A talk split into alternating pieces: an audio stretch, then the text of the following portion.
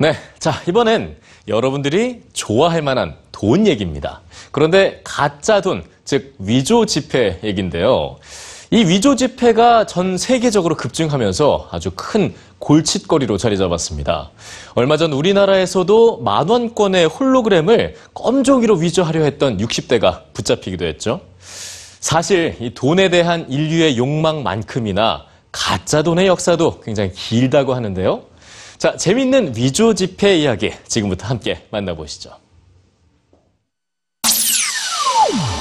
열일곱 나이에 항공조종사를 사칭한 후 스물한 살이 될 때까지 변호사, 의사, 대학 교수로 가짜 삶을 살아온 프랭크 에버그네일. 천구백육십 년대 미국을 떠들썩하게 만든 그의 사기극이 가능했던 이유는 뛰어난 위조 기술 덕분이었는데요. 프랭크 에버그네일이 오 년 동안 사용하고 다녔던 위조 지폐만 해도 우리 돈으로 이십팔억여 원에 이른다고 하죠. 지난달 냅킨으로 만든 가짜 돈을 사용하려다 적발된 한 캐나다 남성부터 인쇄 공장을 차려놓고 수백억 원대의 위조 지폐를 찍어낸 중국인까지 전 세계 곳곳에서 등장하는 제이, 제삼의 프랭크 에버그네일은 오늘날에도 여전히 큰 골칫거리입니다. 하지만 위조 지폐와의 전쟁은 사실 화폐가 탄생한 그 순간부터 시작됐다고 해도 지나친 말이 아닌데요. 기원전 칠 세기경 고대 리디아 왕국은 오늘날 우리가 사용하는 동전을 최초로 만든 나라입니다. 리디아 왕국의 마지막 왕 크로이소스는 좀 더 편리한 거래를 위해 금과 은을 녹여 일정한 크기와 무게의 동전을 만들었는데요. 얼마 지나지 않아 금과 은에 다른 금속을 섞어 만든 위조 동전이 등장했고 순도 백 퍼센트 금화를 판별하기 위한 온갖 방법이 동원됐다고 합니다. 금화와 은화를 대체한 지폐는 천이백 년대 중국에서 기원했습니다. 지폐 종이를 만드는 데 사용되는 뽕나무 근처에는 군사들이 주둔하며 접근을 차단했고 위조 지폐를 만든 사람은 사형이라는 극형에 처했는데요.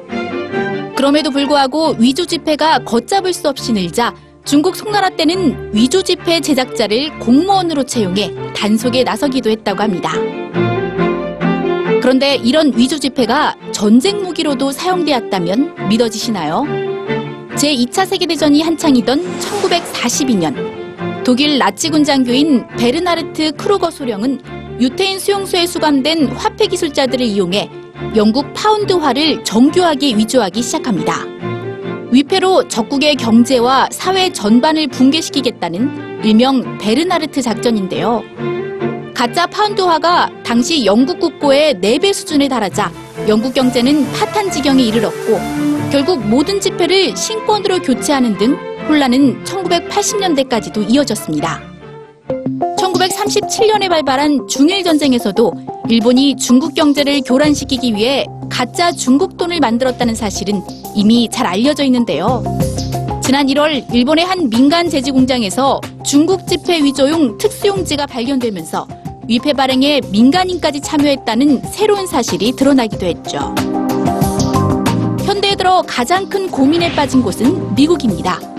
지폐용지와 숨겨진 비밀 코드까지 똑같이 구현해내 전문가들조차 감별이 어렵다는 백 달러짜리 초정밀 위조 지폐 슈퍼노트 때문인데요.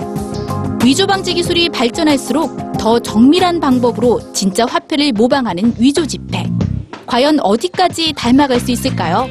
위조 화폐 이야기는 아직 끝나지 않았습니다.